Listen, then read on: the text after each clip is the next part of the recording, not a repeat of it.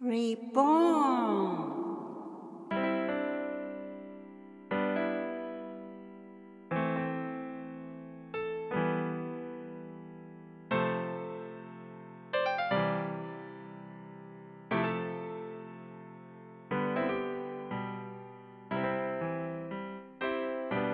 皆様、こんにちは。リボーンの時間です。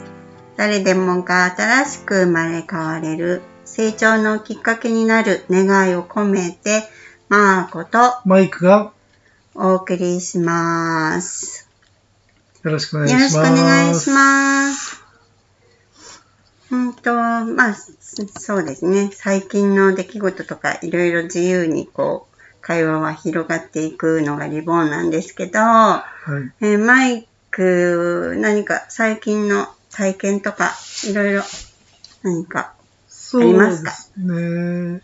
えっ、と、最近入られ、入った、あの、うちのジムの方にですね、はい入会してくれた小学6年生の女の子が、6年生の女の子。はい。うーんほとんど喋らない。っていうか、全く喋らなかったんですね。最初です全くですね。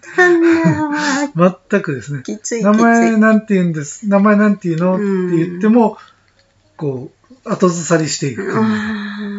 周りキョロキョロあー、なるほど、ね。あ、分かった。言わなくていい、言わなくていいって感じで。あ、名前言わなくていいってなかなかないなと思ったんですけど、でもなんかあんまり言うとちょっとこう、どんどん下がっていくのでね。うんうんうんうん。まあまあいいよ。うん別に名前知らなくてもいいし、みたいな感じでね。で、でも、まあ、毎週とか、うん。週に何回かうん。続けてくるっていうのを前回、まあ、マーコちゃんにお話したら、それはすごいことだよと。もうそう来るっていうだけで、もう十分楽しんでるから。っていうだからそのままで、変にこう何かしようとか思わないで、うん。普通にそのままやったらいいんじゃないっていうアドバイスいただいて、で、それを意識してというか、じゃああんまりなんかこう誘導したりとか、なんか気を使ってその子だけねこうしようって思わずににやっていったんですね。そしてまあ1ヶ月それから経ったんですけど、で、もう、あれですね、表情も変わるし、喋るようになるし、ももう笑顔にもなるし。もう冗談を言っても何の反応もない感じだったんですよね。うん反応でそうそう。なんか笑わしてやろうとか思ったんですけど、最初はね。余計なことしない方がいいなとう思って。んうんうん。今はね、なんかちょっとやるとニヤッとしたりとかね。ああとはこういうのやりたいですとか。うんうんうん。ちょっとこう言ったことに対して返してくれるような。うんうんあのももちろんその動きもね、良くなってはいるんですけどね。なるほど。すごいね、毎週毎週楽しみですよね。変化がね、やっぱりあの、喋らないっていうことも一つの、その方の表現方法だったり、ね、あの、言葉、内臓から来てる言葉だったりするから、そこをそのままにしてもらえるっていうのはとても、こう、コンカンフトボールっていうか、こう、うん、快適。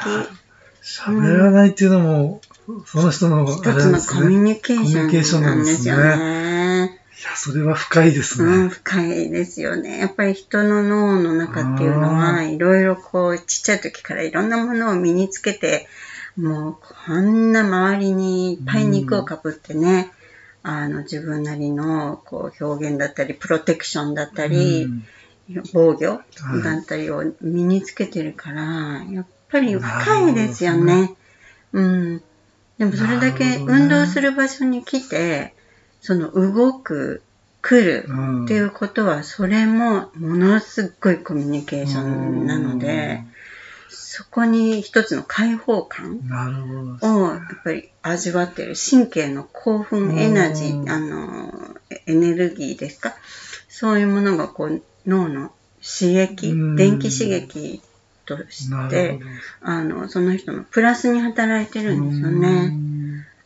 なるほどですうん。ね。いや、本当ににこりともしないし、うん。最初はですね、うん。笑顔にもならないので、うん。果たしてこれで楽しんでくれてんだろうかっていう疑問があったんですけどね。配になったんですけどね。でも、あの、まあ、アドバイスいただいたので、うん。まあ、これでいいんだって思っってやってて、それが成果が出てきたので、うん。すごく自分の中で実感としてね、今後もこのパターンで、こういう子が来た時もねそうですね。喋らないことも一つの表現方法っていうのが、表現方法なんですごい深いですよね。うん、で本当にやっぱり不快であれば来た時のこの表情筋もすごいうん。こわばったり、はい。あの非常に見ていて心配になるような表情になったり、やっぱりこう快適でいられるからまた来るっていうね。で、また来てみたら、またそのまんま受け入れてもらえたから、うん。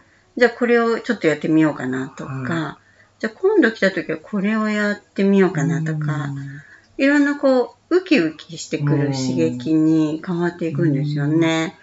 なるほど、うーん。すごい変化がね、まあ面白いって言ったらちょっとね、ああ、いいでね。あれですけど、うんうんうん。まあちょっと今までとないパターンだったあ、なるので、ほどね。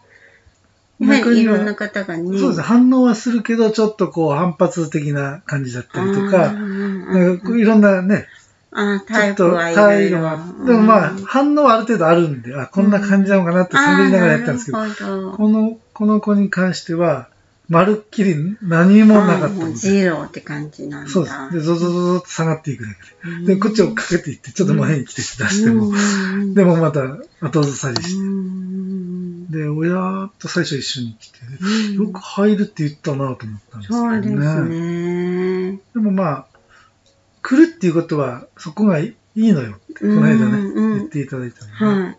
じゃあいいと思ってるんだから、まあそのままやろうと。うん。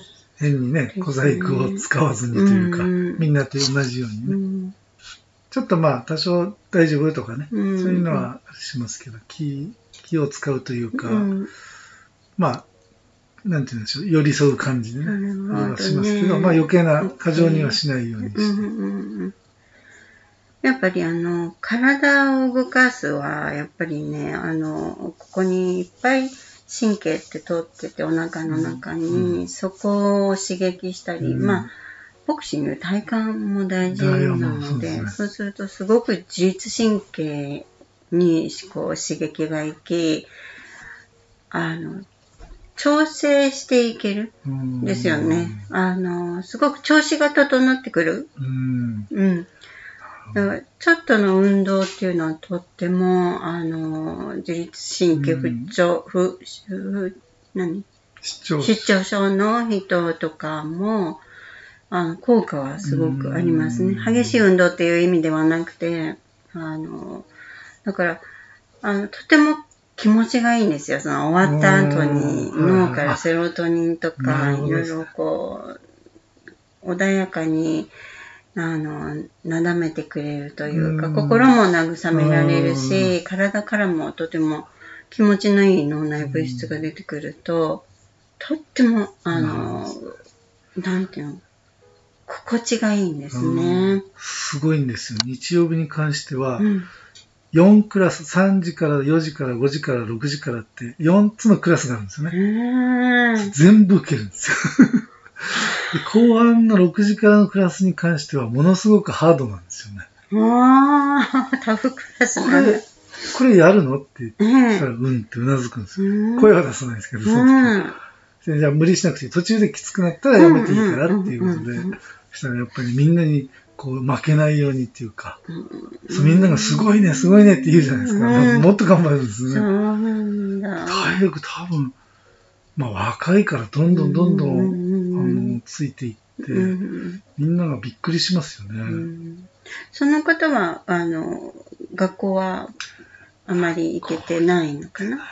じゃないですかうんね。聞かないですけどね。多分、行ったり行かなかったりか、行っても、なん、まあ、どうなんですかね。ちょっとそこは親御さんにもね、あんまり立ち入ったこと聞けないなと思って、うん。話してきたらとは思ってるんですけど、そうですか、うなるほど、そうですよね。やっぱりいろんなね、思いを抱えて、親子さんも。親御さん、お父さんお母さんがね、相当年齢いってた、うん。いってる、うん小学6年生にしてはうん。ちょっと年配な感じなのでうね、ん。ちょっとこう大事に大事にうんしてる感じはあるんですけどね。ほどうん多分学校でもこう、身を潜める、こう、自分を隠して、もういないものかのような感じになっていたのかもしれないですそうね。行ってないか行ってても多分そう。あの、うん同じぐらいの、一個二個違いぐらいの子も、うんうんやっぱりずっと言いますから、こう、か、か、あうんの、接点持つんですけど、うんこうやってこっちも観察してるじゃないですか。まるっきり話しないですね。ないね。うんうんなので、例えば同年代で同じトレーニングしてたらう、んこうな、なんか会話があるじゃないですか。うんうんうんそうですね。うんそこも一切ないので、あなるほど。うん、まあまだ2ヶ月ぐらいなんうですけど、んうんそこもあんまりこっちはね、うんうんこう、あえてこうしてくださいとかっていうことじゃそのまんまをねない。自然、そのまんまで、もうマーコちゃんの言うように、うん、自然にですね。受け入れてもらえるっていうのはとても、あの、心地いいですよね。うん大人でもね。そうですね。うん。あの、やっぱり、そういう生活してると、こう肺のこの呼吸が浅いんですよね。すごく浅くなっちゃうの、呼吸がね。だけど、こう、そういう場所に来て、うっ、うって、キックとか、うんパンチとか、少し違うじゃないですか、普段の生活。非日常ですね。ねえ。で、最後に腹筋とかやるんですけど、100回ぐらいやるんですよね。すごいですすね。ごいですよ。もったいないですね。だから、やっぱり肺にブワーって空気がいっぱい入るどとん、どん体力ついてきますそう、よね。横隔膜も強くなってくるし、内臓も強くなってくるし、あの、どんどん変わります考えね。ますね。だからうんこれ半年1年したらね、ちょっと楽しみだなと思ってだからこう身を潜めるから、自分をこうアピールしていけるっていう、そういう方向性に変わっていくから、うん。いろんな変化があの出てきますね。今の一番の楽しみと言っちゃ失礼ですけどね。うん。毎週毎週うね。ん。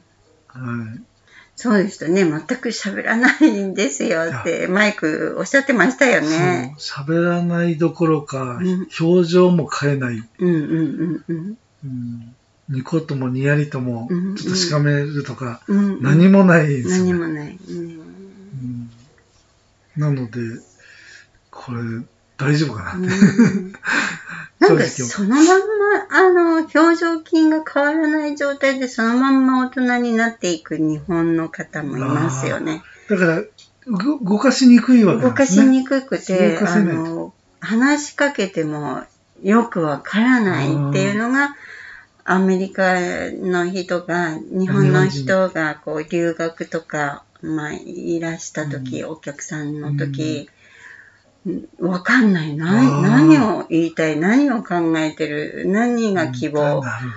全くわからないっていう、うん。日本の人にしたらそれはまあ普通にしてきてることかもしれないけれど、あれ、どうしてそういう表情になるかなっていうね。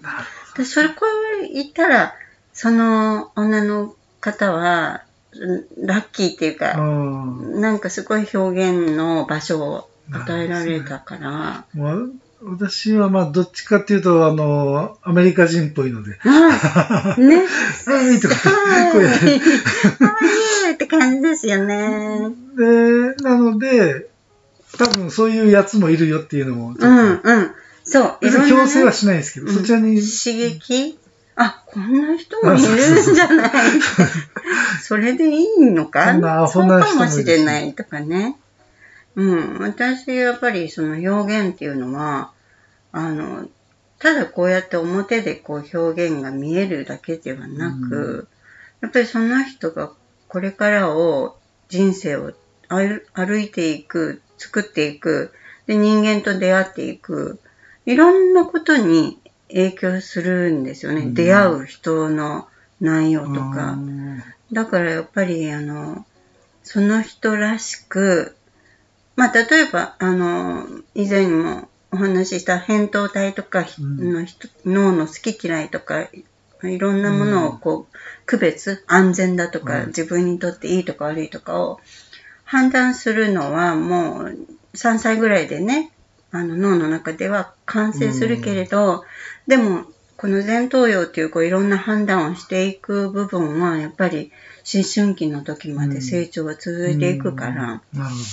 だからやっぱりそこで修正していく、ううん。ん小さい時からのいろいろなこうかぶったいろんなことをやっぱり修正していけたら、もう本当にあの希望通りにあの進めていける自分っていうものにも気づいていけうるん。と思うんですよね。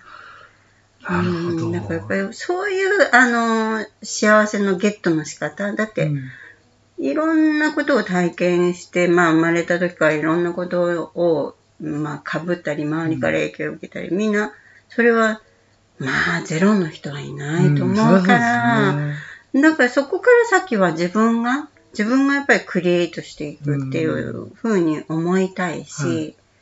そういうのがやっぱり、あの、幸せ、ハッピーライフの作りうん作り方としたら、絶対方法あるんですよね。なるほうん。だからそこ、マイクのところに来て、大きく、いろんなことが変わりつつある人を見ると本当良かったなって思いますど。ね。うんそうですね、う私も勉強になりますね。うんうん。結局反応がないから楽しんでないとか、うんうんうん。勝手にこっちが思ってるだけです、やっぱりね楽しめてるのかって思うっていうね。うんそういう、あの、先入観は、それはありますけれども、人っていうのはもう本当に見えない部分にもいっぱいのものがうん詰まってるから、それを入れ頭に入れておかないとダメですうね。ん、あの、変にね、あれしちゃいますよやっね。ぱりそのまんまから、その人の中の種がうん。こう出てくるっていうかね、んうん。その人の中にしか種はないからね。なるほど、ねうん。めちゃめちゃ勉強になります。まあ、あの、これからいろんないい変化もね、ええ出てくるでしょうし、その方がいろんな悩みなんかもね、あの、持ち込めるような場所であると、ええうん、余計成長の、あの、なんていうのかな、一緒に歩いていけますよね。うん。そんな場所があるんですよね。すごい素敵なことだと思います。はいうん、引き続き、またご指導いただければと。とんでもないです。はい。じゃあ、今日はこの辺にしましょうか。じゃあ、Thank you for listening. Take care. See you next. Bye bye. Bye bye.